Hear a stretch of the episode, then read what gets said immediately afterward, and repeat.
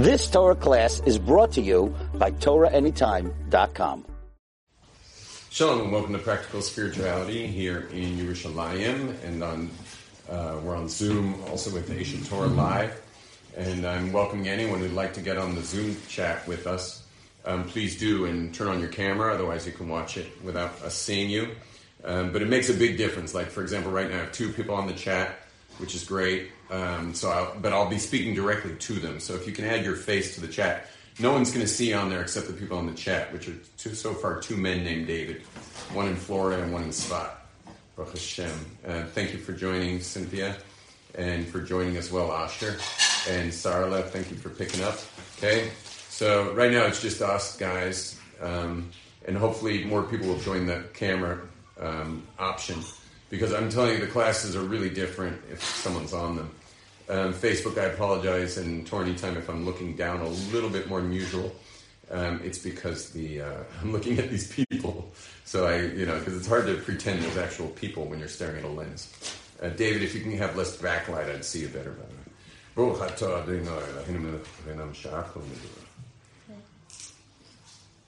Ooh, that's nasty. How do we sweeten this up? You know what? You can you can mix in a little uh, brown sugar. Brown sugar in there. Okay, gang. So here we are, day number five million um, of this of this uh, coronavirus. Amazingly uh, long, and uh, David. Oh my gosh, we have to speak. I'm sorry, uh, David. I'm, after this, I'm going to pray mincha and call me right after that. So the um, anyway the you know, it, it, just seems to be taking forever. Just to give you an update, those who are not in Jerusalem, um, they're planning on tightening things down a lot starting tonight. Um, hopefully, we can still go out to exercise because because I did not go mountain biking today, and I'm planning to go tomorrow. But but the uh, anyway, the not congregating. I think they're shutting down minyans now. We've been allowed ten per synagogue, well ventilated synagogue, but it could be that's getting shut down. I haven't really looked at the update, and uh, and whatever uh, we feel it tightening. You know, it's it's getting tighter, but at the same time, you know, we're you know we're we're we're Jews. You know, Torah Jews, and and. Uh, being Torah Jews means that this is, you know, meaningful and it's deep and it's full of messages and and of course, no, no one knows exactly what the messages are. You know, I've sent several messages that are pretty powerful, um, that are obvious ones, but you know, I'm not a, I don't know exactly what God wants and what this is all about. But I'll tell you this much: the more you understand, the more you. Thank you very much. Let's try this tea. Ooh, much better. Um, careful of the tea. The more, the more we understand of this vis-a-vis our amuna, yeah, Emunas Hashem, the more we understand of it, the, the more relaxed we're going to be inside. Just a couple of things that people should note, um, just to know going forward, is uh, a couple of amazing things. One is that my um, I have a membership club on my website on uh. There's a membership club. I'd really appreciate it if you'd be a member. If you like what I say and you want to support what I do, so uh, so please join that membership club. Um, it's uh, ongoing, you know, small, just small amounts, kind of a set and forget, something you wouldn't notice. Um, that's the membership club. Another thing going forward is uh, is that I'm having a general class to the public starting next week. Um, that's going to start every day at 8 a.m. Uh, Eastern, and that's going to be um, it's going to be on how to create peace in the chaos, how to create, um, how to stay in um, keep yourself put together during the uh, this crisis. Um, we're going to be going through a unique book. Um, where did that book go? Uh, can you hand me that orange book? There? It's called. Uh, um, it's a best-selling book from a best-selling author. It's just had a huge influence on. I know it's reversed for the people on Zoom, but it's called uh, it's called A New Earth by Eckhart Tolle. If you have the book, that'd be great for you. If you don't, it's not a big deal. Um, you don't have to have the book in front of you. But, uh, but I'm going to be teaching through the key aspects of that book that, that promote peace inside, internal peace for you. And we're going to start with a trial of five days. That's going to be every day, 8 a.m. to 9 a.m. And uh, memberships. People are members of the uh, uh, Rabbi Yom Tov members on my website will get it for free. Otherwise, it's 18 bucks a class for that, and it's uh, and it's fifty dollars for all five. No, it's not. Did we say 18 or 15 money?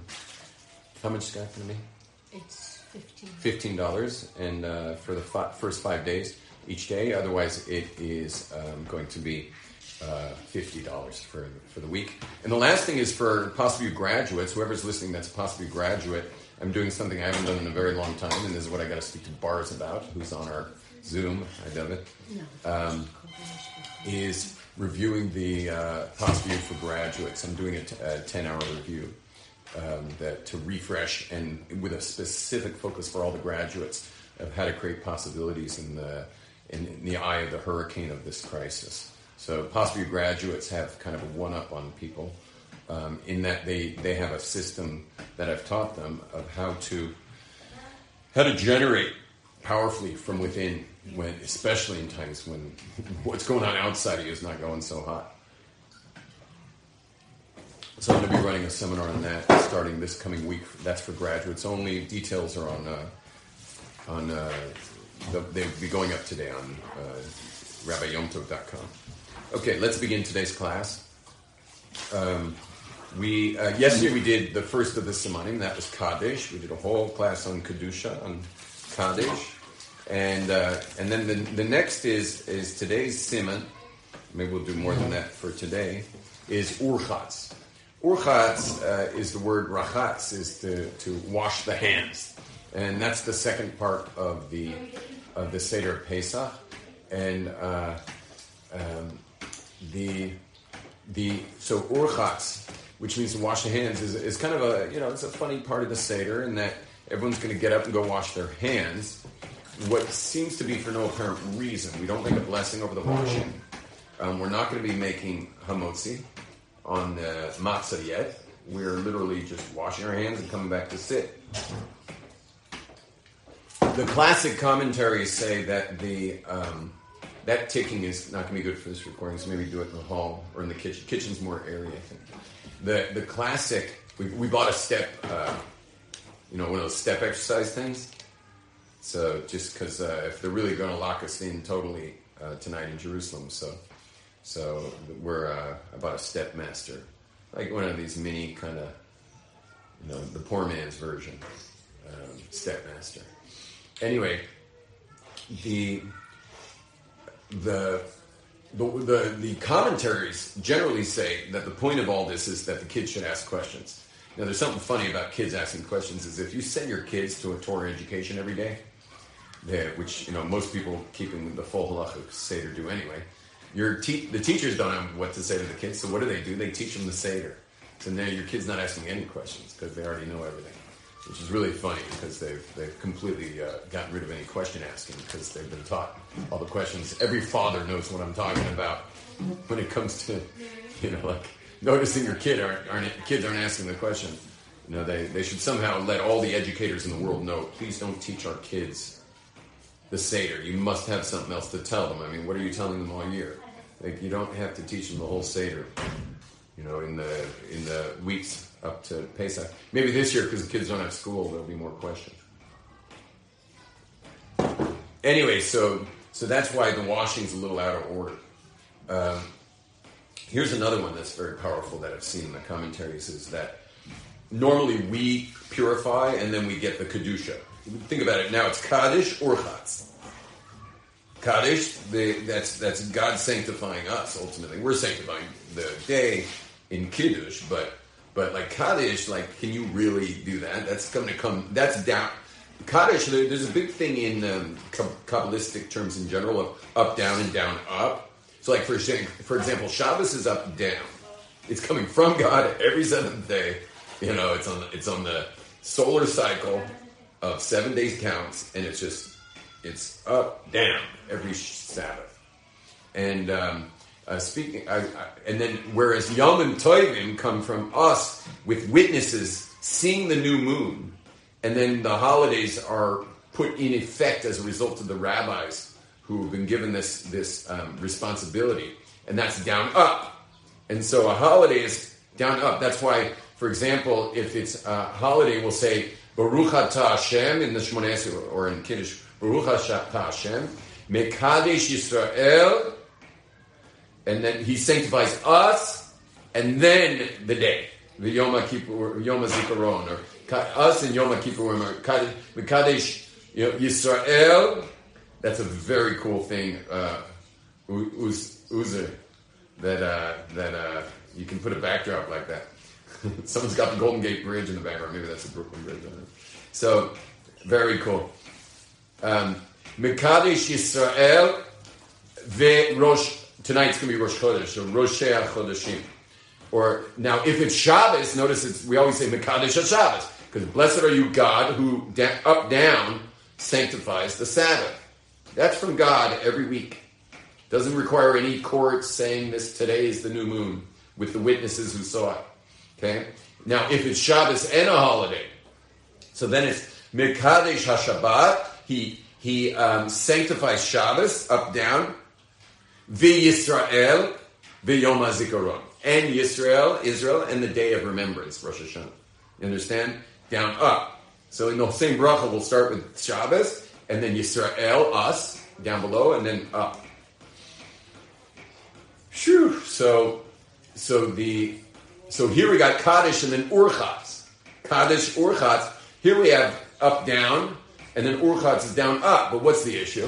The issue is that in general, if you want to sanctify yourself with something, if you want to, if you want to get close to God, you know what you got to do? You got to wash.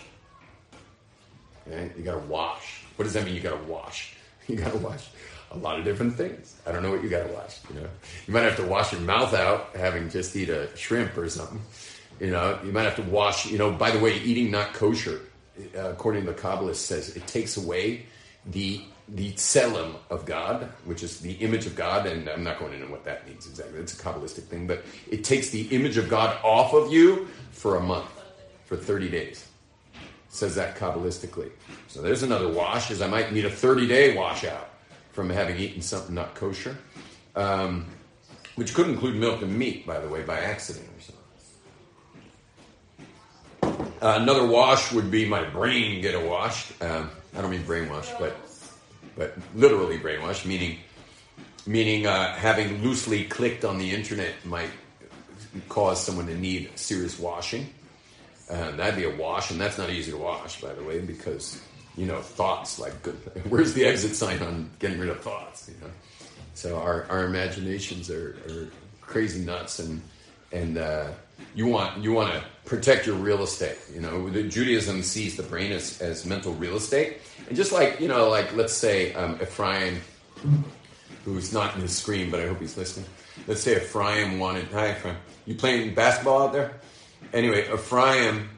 Oh, I don't know what he's in. Show me that again. Oh, you're barbecuing. Nice, nice. I don't know what he's doing. He's Pesach clean. Pesach clean. Yeah, yeah. Nice. So um, let's say Ephraim owned like three parcels of land, and one of them he drives by like once a week, you know, because he goes into the tent city on weekends. He drives by the parcel land, he finds a bunch of people squatting on it. He goes over to them like, "Hi, holy hippies, what are you doing on my land?" And and they're like, "This is our land." And they're like, "What?" And he's like, "Yeah, come around the corner." They go around the corner where you can't see it from the highway. They've been there for three years, and he didn't know it. Yeah. So uh, Ephraim are you going to let these guys squat on your land that you're about to sell in a week? You know, and they're actually going for legal rights? The answer is hell no. You're not, you're not going to let them do that. And um, I might let them do that.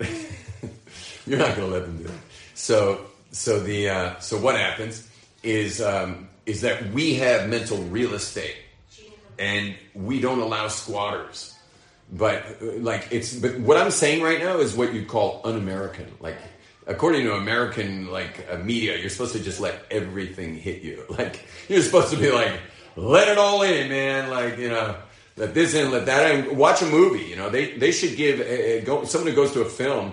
They should really pause the film and say, um, this next scene will be violent, so maybe you want to go get some popcorn. It's like I'll go for the popcorn to not watch violence because like I'm, i was planning on praying after this movie because it's going to be the afternoon service. And having watched a bunch of violence and going straight into prayer is not going to be so good for me. Or the next, the next one's going to be uh, explicit. I think I'll go get some popcorn for that. Uh, the next scene's going to have a lot of swearing. Hmm. Gee, you know, like the the mouth, which was like the, the, one of the few things that we cannot explain in, in human life is the formation of words. Like, how do you do that? You know, like think about it. Just you listening to me right now requires massive calculations of mathematics inside your neurons, which are collecting vibrations of what I'm saying right now. Massive, like like calculations. You need a supercomputer to calculate what I'm saying right now. You're doing it in real time, but here's the crazy thing: I'm I'm saying it. Like, how am I saying this stuff? Like, I'm, and those who know me well know, I'm not good at math. You know, math is not my strong suit. You know, and David knows that. So, so you know, math's just not my strong suit. And and here I am sending out like massive calculations uh, through my mouth. So the mouth, this speech we've got, it only. I'll tell you where it comes from. It comes from someone who had a soul blown up their nostril. That's what happens. When a soul's blown into your nostrils, you create speech. You know, and it's an amazing thing, by the way, that speech. You know, there, there may have been Homo sapiens earlier. If you notice throughout the Genesis story, everything gets created. You know, let there be this. Let, there it is. Poof. Let there be that. Poof. Let there be this. Poof. Let there be that. Poof. But when it comes to human beings, it says that God's going to form man. Okay, poof. And don't forget, there's no real sense of time yet because man's not with a soul yet. So who knows if that's not Homo sapiens? By the way, I'm not saying this is the case. I'm just saying that it reads like this. Later in the Torah, it says that God blew a nishmas chaim, a living soul, into this, this hunk of flesh called perhaps Homo sapien. So it's a separate creation. And then it says Yom Hashishi, emphatically the sixth day, meaning now we're counting from man's perspective, not from the edge of the universe where time goes you know, where, where a day could be three billion years, you know, if you know the theory of relativity. But now we're going from human perspective, from the human uh, uh, perspective of, of Adam, who was this male female thing with a living soul. Once that living soul hits, now there's language. You'll notice immediately he's naming things. Oh, naming things? Who ever thought of naming things? Why would I name something? The answer is, well, once I have speech. So, so I want to encapsulate that which I encounter with names whether it's conceptual names like uh, scary, that's a concept, or safe, you know, that's a conceptual. Uh, my community, I'm actually missing it right now. My entire community from their homes. Um, uh, 10 men in shul, 10 men in the other room, 10 men in the other room. Blowing shofar. Oh, they're blowing shofar now? Mm-hmm. Give me my shofar. Oh my gosh, can you get up there? Give my shofar, please.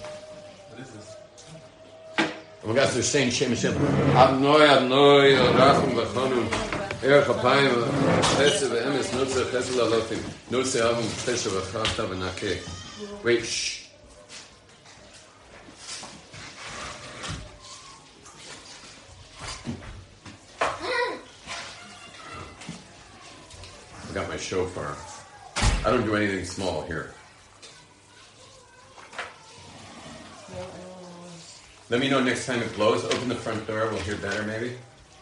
I'm just going to give a shofar blast since it's out. Do I have to rub the mouthpiece with alcohol? I, I think it's. No, you don't. It's, uh, we cleaned it with alcohol last time. We started before When last time? When that guy came. That guy came, freaked out, and grabbed it, and I put it in an ambulance. Yeah. Some guy grabbed this, walked in our house, grabbed the shofar, and started walking around my courtyard with this giant shofar. So I come back in the house. He tells me that he's the he's the Mashiach, and that and that he's um, he he's the, the Messiah and he needs the shofar. What are we saying? Wasn't a lot longer after that that I put him in an ambulance. This we don't start from here.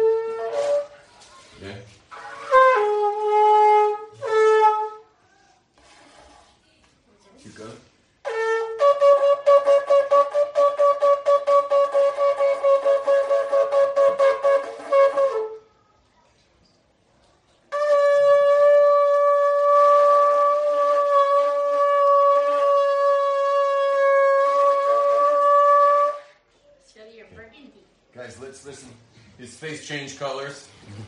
Hopefully his underwear didn't. And the and we're we're going to. Uh, it might be I'll stand up and play the uh, and blow the shofar and say the thirteen attributes of mercy as this class goes on. Uh, I need a teeny bit of water for my fingers because his shoe touched my hand. We're not allowed to do Torah or blessings with uh, in that situation. Um, my cam, uh, you where my camera. Thank you, sweetheart. Um, yeah, where are we holding?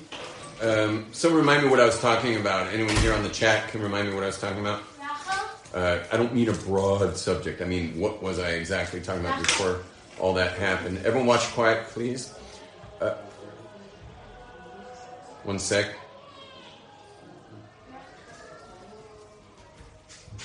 I don't know what I don't know what they're saying. I probably should be focusing on you guys and not the prayer group upstairs. They're blowing the shofar. They're blowing again?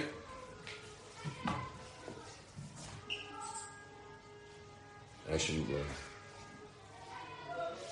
Adonai, Adonai, El Rachum B'chanun, El Chapayim V'Chesed V'Emes, Nutzer Chesed L'Alafim Nasav V'Feshe V'Chata V'Naki. So I'm just going to say that with them when they blow.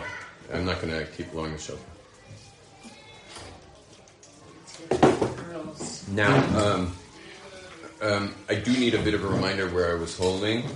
Um, oh, did someone send in the chat? David, you got where? Where was that? Um, no, no one there. Uh, can, one of you remind me? Someone said just unmute. What? Someone said just Um, you want to help me? We're talking about urchatz, and we're talking about um, kedusha that God sanctifies us here. Um, oh, naming things, yeah. Speech. Sorry, I'm on a yeah, I'm on a digression. That's why I forgot what I was talking about.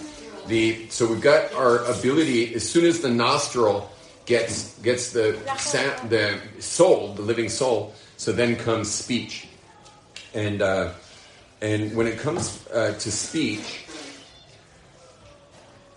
you know, historically, was there was there signs in the thousands of years prior to our civilization, you know, our time, our last six thousand years? Was there speech before that? Can we prove there was speech? I mean, that's an interesting question. Meaning, for example, primates. Primates. Some primates use tools, so finding tools isn't necessarily that exciting. Homo sapiens, I would imagine, were much more advanced than primates without living souls and would probably have more advanced tools. So you want to hear something weird? I was thinking that that that people with souls like to build stuff, meaning engineering. Engineering. When you get a soul and now you've got this cognitive thing going on and and you're you're able to like think objectively and and co- like your cognition's totally different when you have when there's something called an awareness but when you have an awareness of an awareness and you're aware of your awareness magical things start happening to you cognitively and the and so i was thinking engineering would be an obvious one why because any more than one story dwelling you know, once you have a more than one story dwelling, I could see a Homo sapien maybe building a dwelling. But once you're go- like engineering something that's like bigger than that, or two stories, or whatever, uh, you know, wouldn't that be interesting? So check this out. I was sitting with the, I was on an El Al flight, sitting next to the head of, of, uh, they're doing it on the phone, sitting with the head of, um, Miriam, can you close all these windows for me?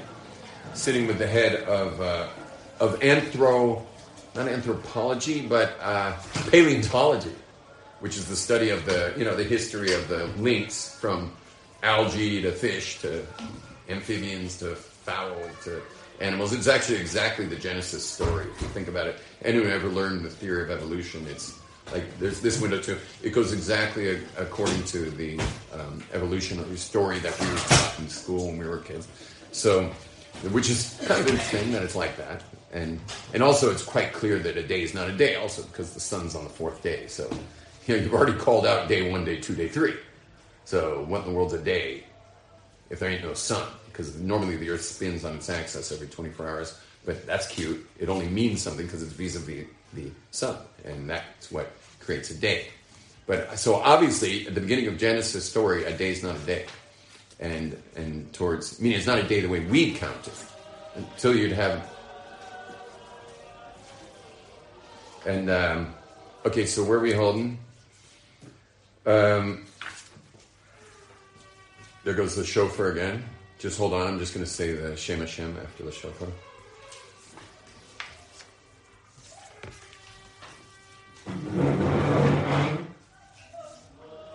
Adonai, Adonai, El Rachum B'chanu, El Chapayim G'dach Chesed Emes, No Tzeh Chesed Lo Lovim, No Tzeh Avim V'fesh El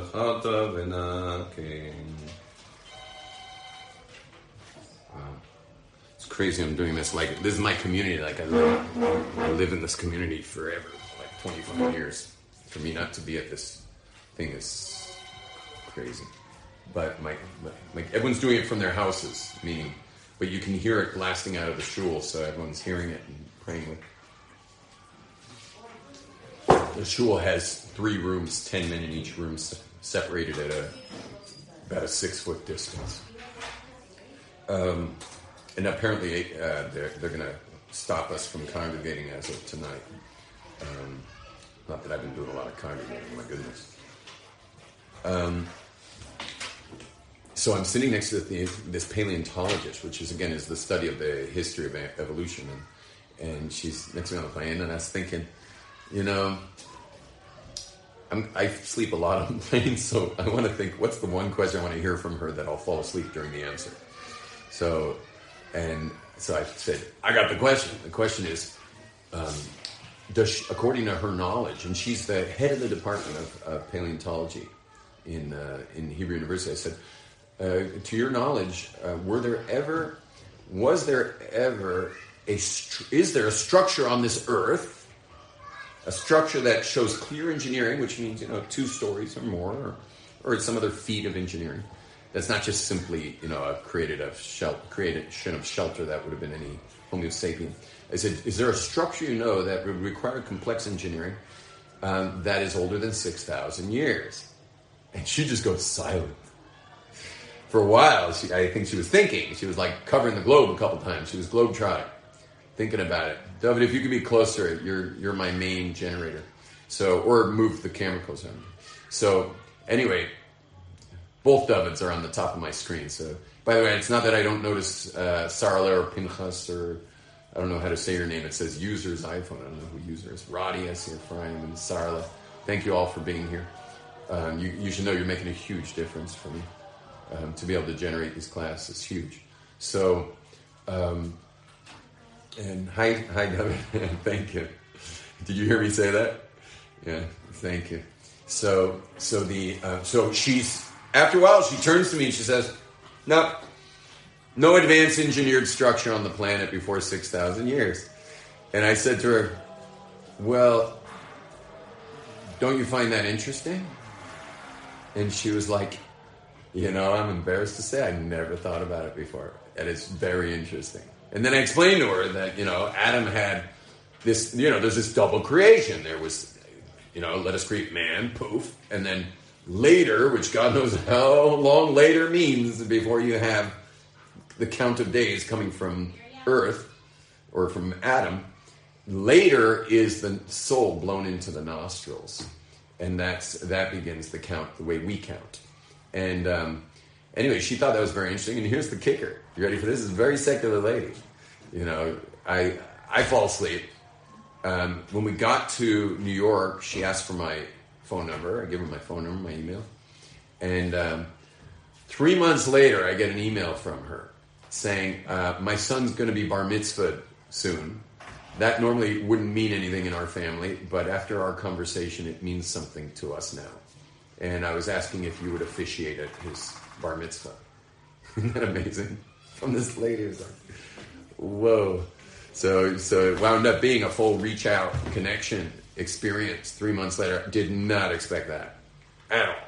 You know, totally unexpected from the head of uh, paleontology in uh, Hebrew University. Mm.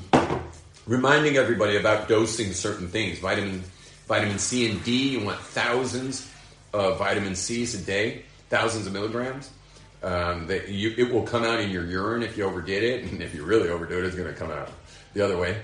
And uh, um, and and the uh, and vitamin D, which does require dosing. So meaning you need to look at the dose. Uh, Art Pack says one a day. Um, I'm going to find out today if you can do, use two a day. I forget the milligrams on our package, um, but I have an expert who I'm going to be speaking to. Um, but I've even seen things, and again, everyone's saying maybe these things are fake. I don't know, but I, I saw some pretty authoritative things that, that one hospital was able to neutralize all symptoms of all the people afflicted with the coronavirus with just by intravenously pumping them with vitamin C and giving them vitamin D. And they, have been able to neutralize all symptoms within two days of, of starting with that. Not only that, but they said the entire staff is running around cheery and uh, energized in the in that particular hospital where where they had discovered the power of vitamin C and D. Anyway, but everyone should be doing that.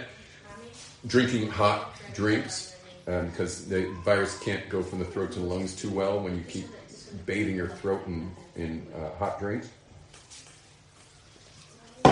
And um, um, yeah, very good. Exercising.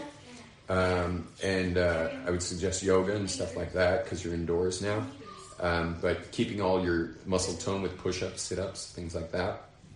And uh, yeah, there's a chance not to be in bad shape. Now there's a chance to be in top shape. And lastly, is no junk food.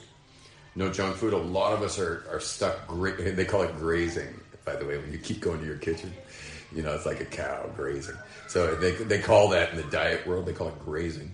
It's very hard. You guys, I imagine, could nod right now if you would agree with me that it's a little hard not to graze right now um, to go into the kitchen and just start grazing on stuff. So, um, so I'm just reminding you, I've been grazing too, but what am I grazing on? I'm grazing on a tangerine. You know, I'm grazing on an apple. I'm grazing on dates. Go, go buy a big couple kilo thing of, of medjool dates and, uh, and get a bunch of walnuts or almonds, depending what your fancy is. And just check it for bugs in the light. Cut in half, pull out the pit, check it for bugs pop your nut inside, and and I put about I put two and a half walnuts per um, per date, and I eat about uh, I don't even know how many I eat a day. I see Baruch Hashem my, my increase of the of my megabytes on on my um, router, and uh, reset of my router seems to have done the job on keeping Zoom going, which was uh, you know freaking out my system. Anyway, but that was about our, our physiological system is keeping ourselves in top-notch states. Also joy is very important and joy is achieved through various means. Uh, one of the most important is music okay? Rob Berkowitz Rosh Yeshiva Torah just let us all know that it's not just family time but it's music time. And uh, crank the music get everyone dancing. We've had many dance moments in our house and it's not at, at a it's not as a um, it's not callous because there are people people seriously suffering. But you want to see serious suffering is is lose the lose the basic level of joy and you'll you'll see what suffering's all about. You got to keep your serotonin levels up uh, right now especially without the daylight sunlight hitting us for those who are spending a lot of time indoors. Um, one more.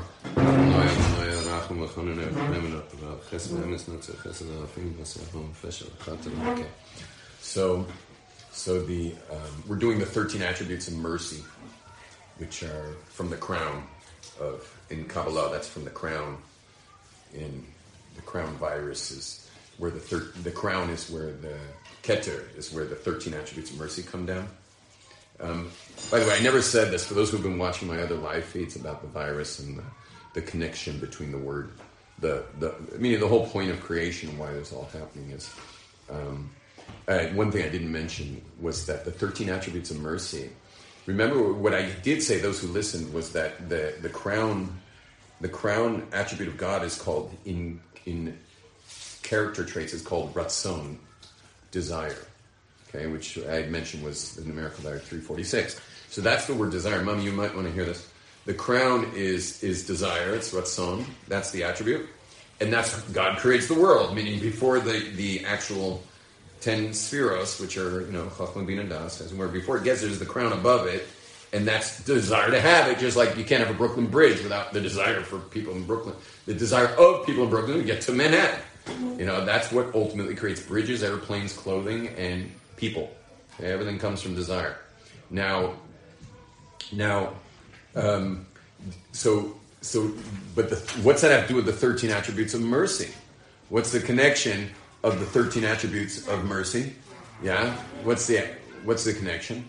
So, the thirteen attributes of mercy, which we call out every um, Yom Kippur, those thirteen and uh, and during Slichas and stuff, which God said, like this is the formula, man. You want forgiveness? Say these thirteen attributes of mercy. So, those thirteen attributes of mercy um, why they come from Keter is as follows. The reason is is because the whole purpose of creation is that human beings would connect to the Creator. You know, Creator creates creation, scattered into you know the name of God, the one name of oneness of God gets scattered into physicality. And the whole point is for us not to get distracted by the physicality and to connect back to the oneness.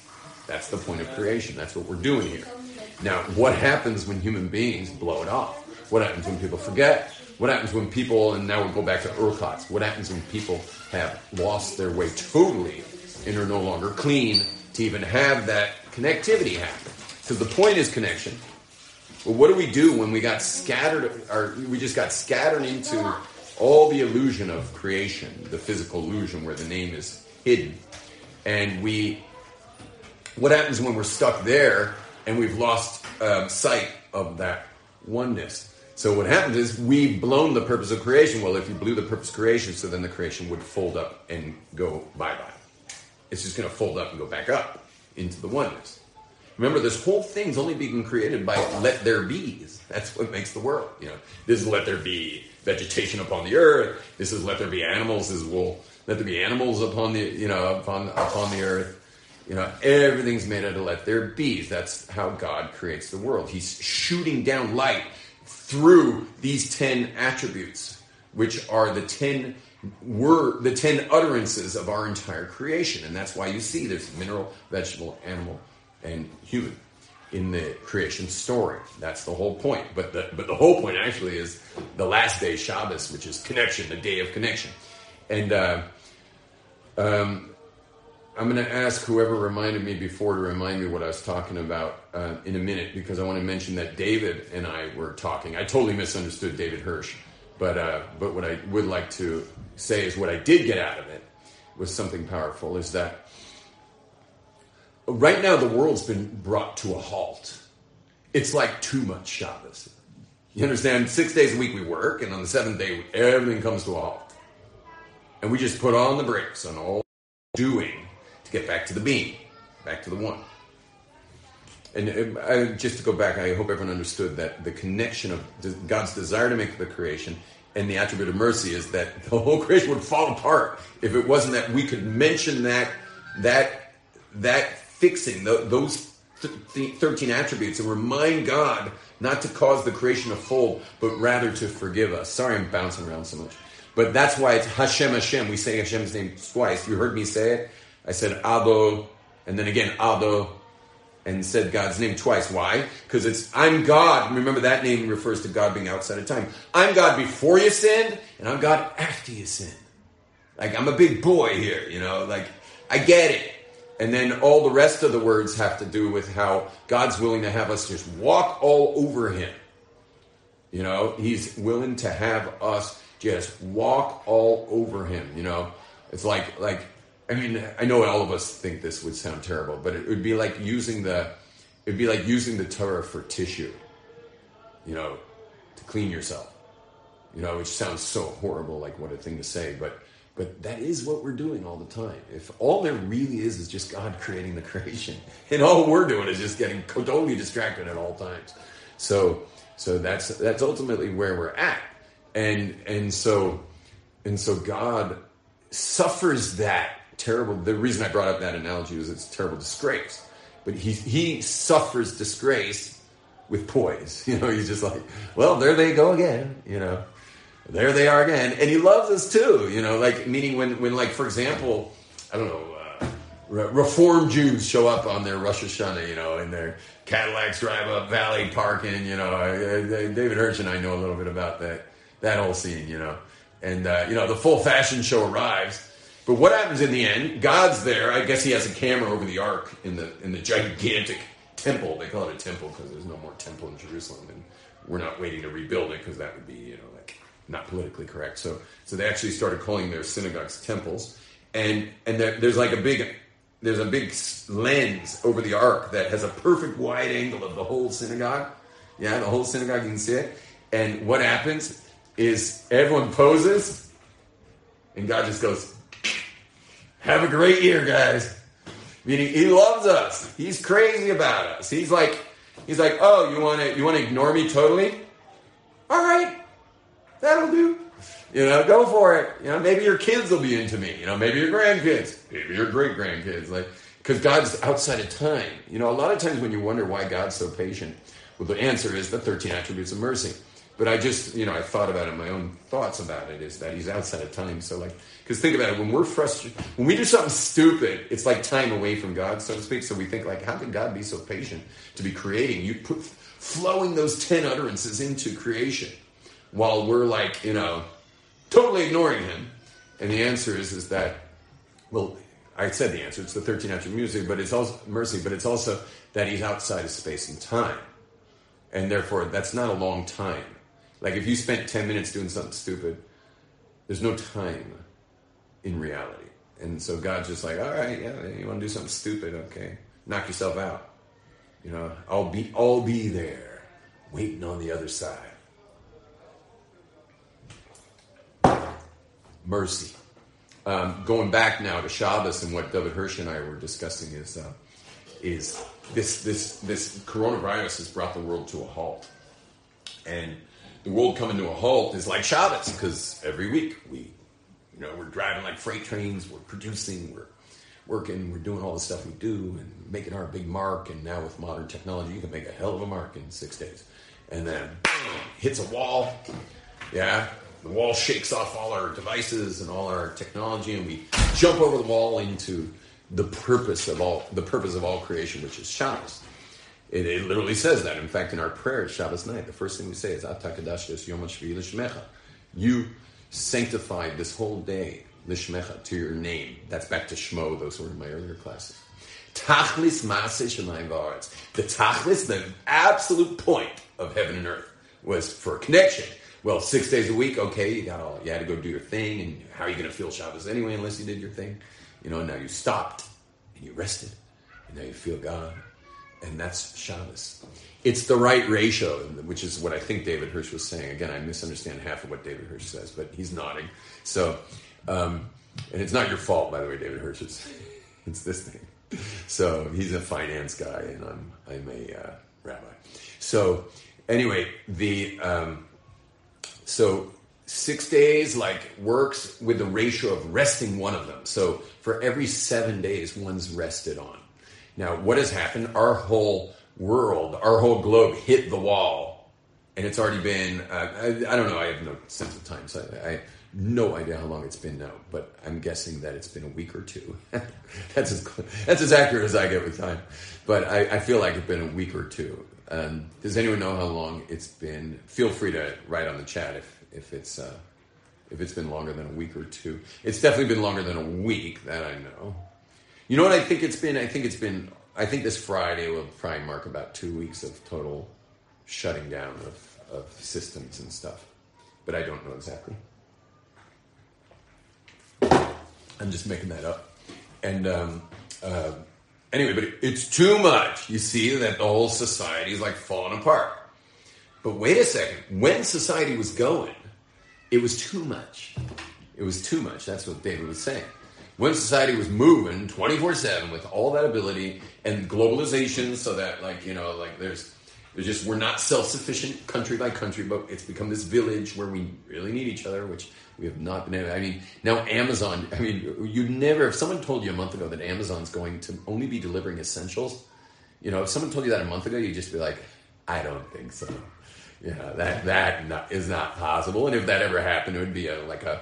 It'd be. It would take a couple of years of like a nuclear holocaust to get Amazon to stop. I mean, that place they don't stop. Yeah.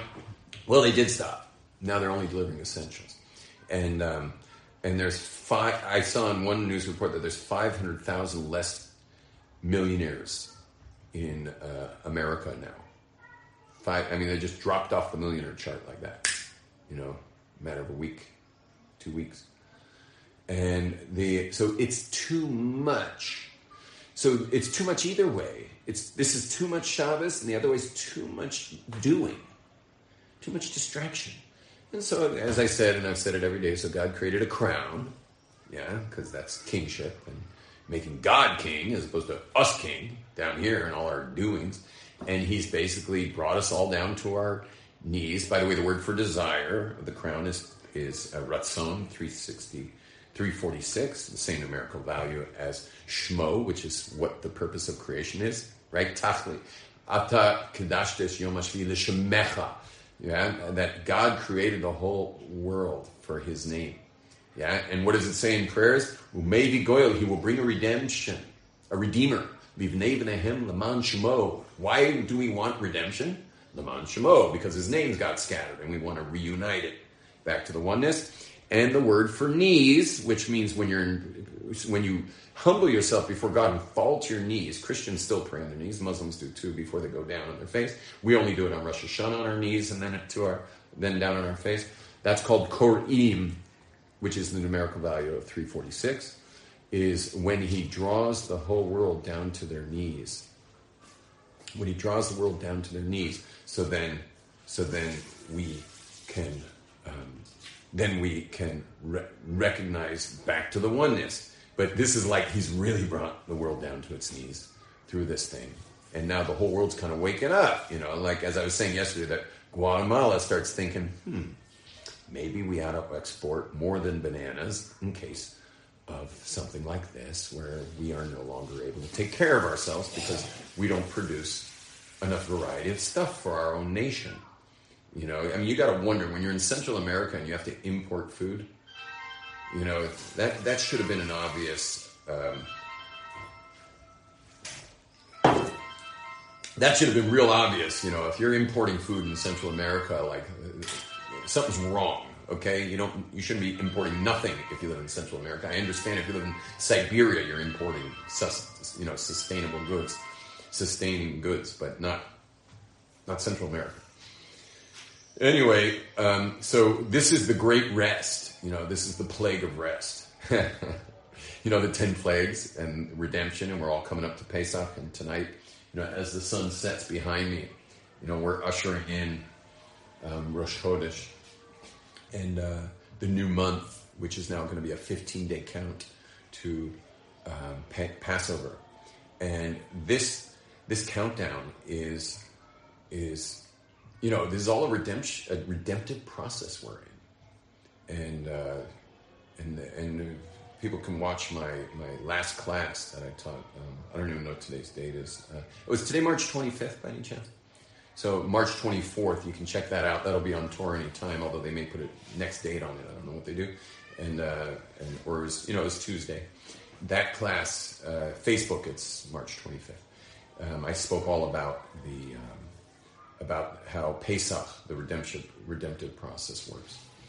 But uh, but we're ultimately coming to that. You know, I just want to share with you a little a little like uh, something about my bedroom.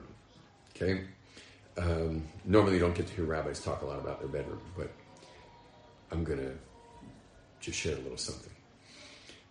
Um, and that is that my wife and I talk a lot in our bedroom.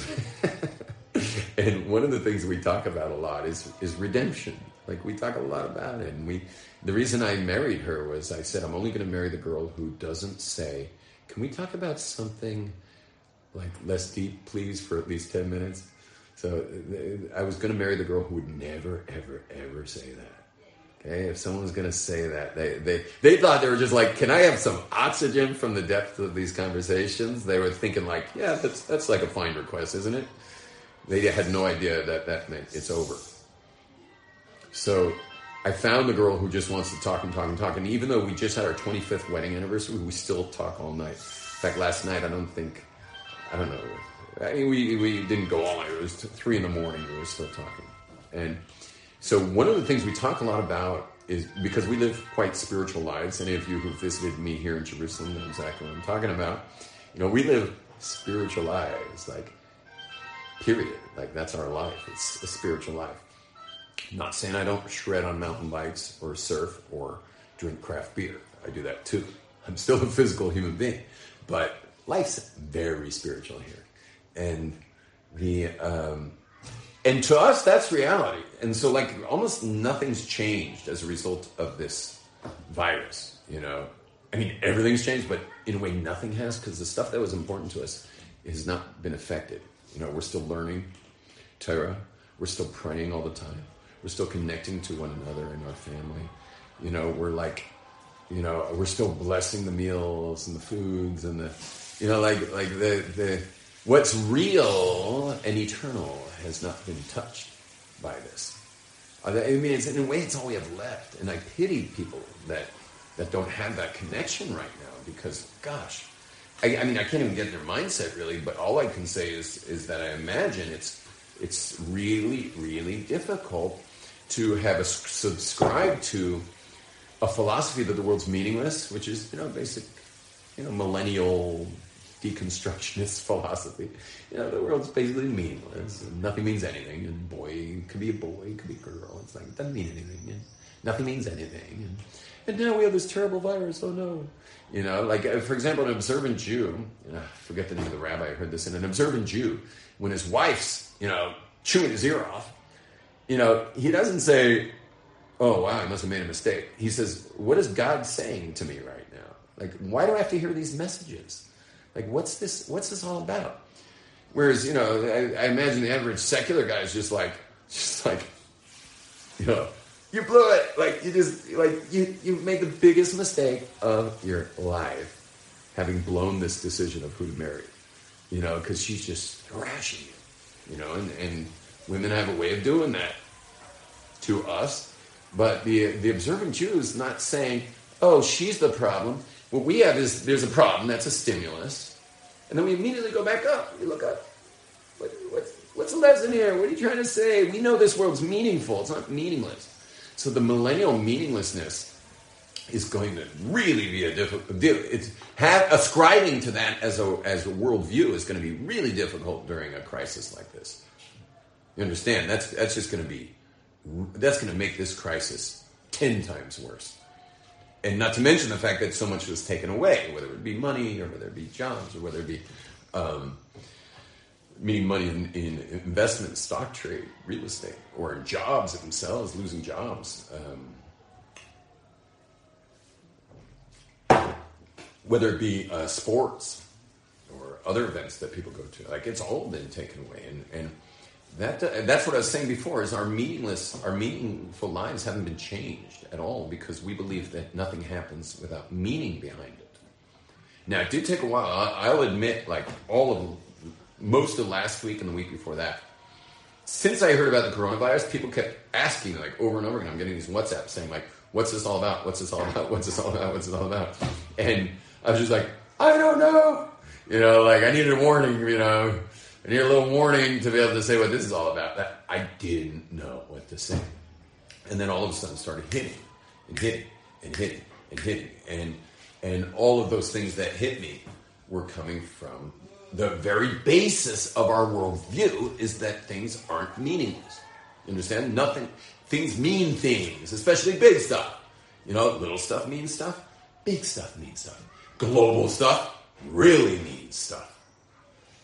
And you know, and by no coincidence, it's talking about corona. You know, it's the crown, which is the word for crown. It's in the shape of a crown. I've been meditating. I've literally done meditations already on the shape of that circle with the thing sticking out um, I haven't come to much yet. My wife had one idea. It's kind of like the the Earth with these skyscrapers coming off, you know, uh, uh, or people standing on it. You know, the ego sticking out of the circle. And, but the um, the yeah, it's it is a deeply meaningful time, a deeply meaningful time, and and and no, this isn't random You know, there's nothing random. And, and notice the randomness of of uh, notice the randomness of uh, of micro the way we look at microscopic things that just kind of spread contagiously. Like we look at that so randomly, as if God's like can't handle this one. But again, it was from Passover that that the when the, the Pharaoh's sorcerers were copying Moses' tricks that were supposed to like legitimize Moses, they kept copying him. So when he finally threw up dust that became lice, the the sorcerers said, "Well, that's too small. Like we need a little more substance to create our miracles out of something." And so their words were "Etzbe Elohim Hu." That's the finger of God. There, we'll be mentioning that Seder night. So, in other words, the Torah is telling us when something's that tiny, to know that's the finger of God. Now, there is a bit of an argument between the more Kabbalistic types and the less Kabbalistic types, although they're, both sides have, have their sides. They switch sides a bit, but that, um, that, that when there's plague, it stops distinguishing between the righteous and the wicked. I don't like hearing that very much. Um, not that I wouldn't necessarily list myself amongst the righteous, but but there there's a side to say that that plagues know um, plagues cause people to lose what's called hashgacha pratis, meaning their their um, the God's supervision of individuals, and you get moved into a new category called hashgacha klalis, general. Uh, in fact, the Vilna Gaon brings this up on Rosh Hashanah. He asks a great question. He says, "How could it be if you're blessed on Rosh Hashanah to live for the year? Why is it that the Torah says for four things you're allowed to go home from the battlefield? One is meaning because you might die. If you got married that year, I'm sorry, if you got engaged but never had the marriage, if you uh, planted a vineyard, never consecrated the, the grapes, if you um, built a house but never lived in it, or um, and the fourth one is uh, if you're just afraid, you know, like you're to die, so you know you're to you're to wind up melting the hearts of your fellow soldiers. So go home and live. You know. So the, the question he asks is if you were if it says you're to live on Rosh Hashanah, if that was your decree, so you're going to live on the battlefield. If it said you're going to die, you're going to die at home.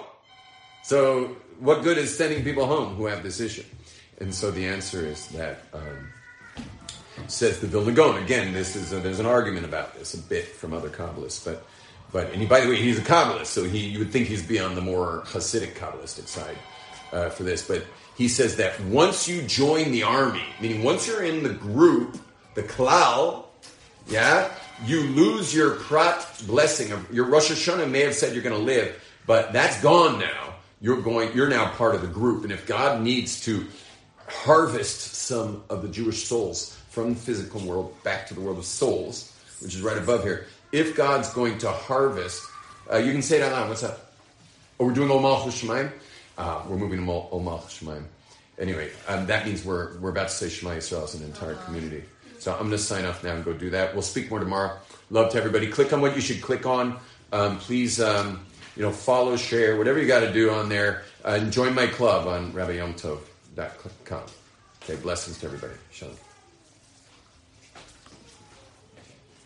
You hit finish and then and then share. You've just experienced another Torah class brought to you by TorahAnytime.com.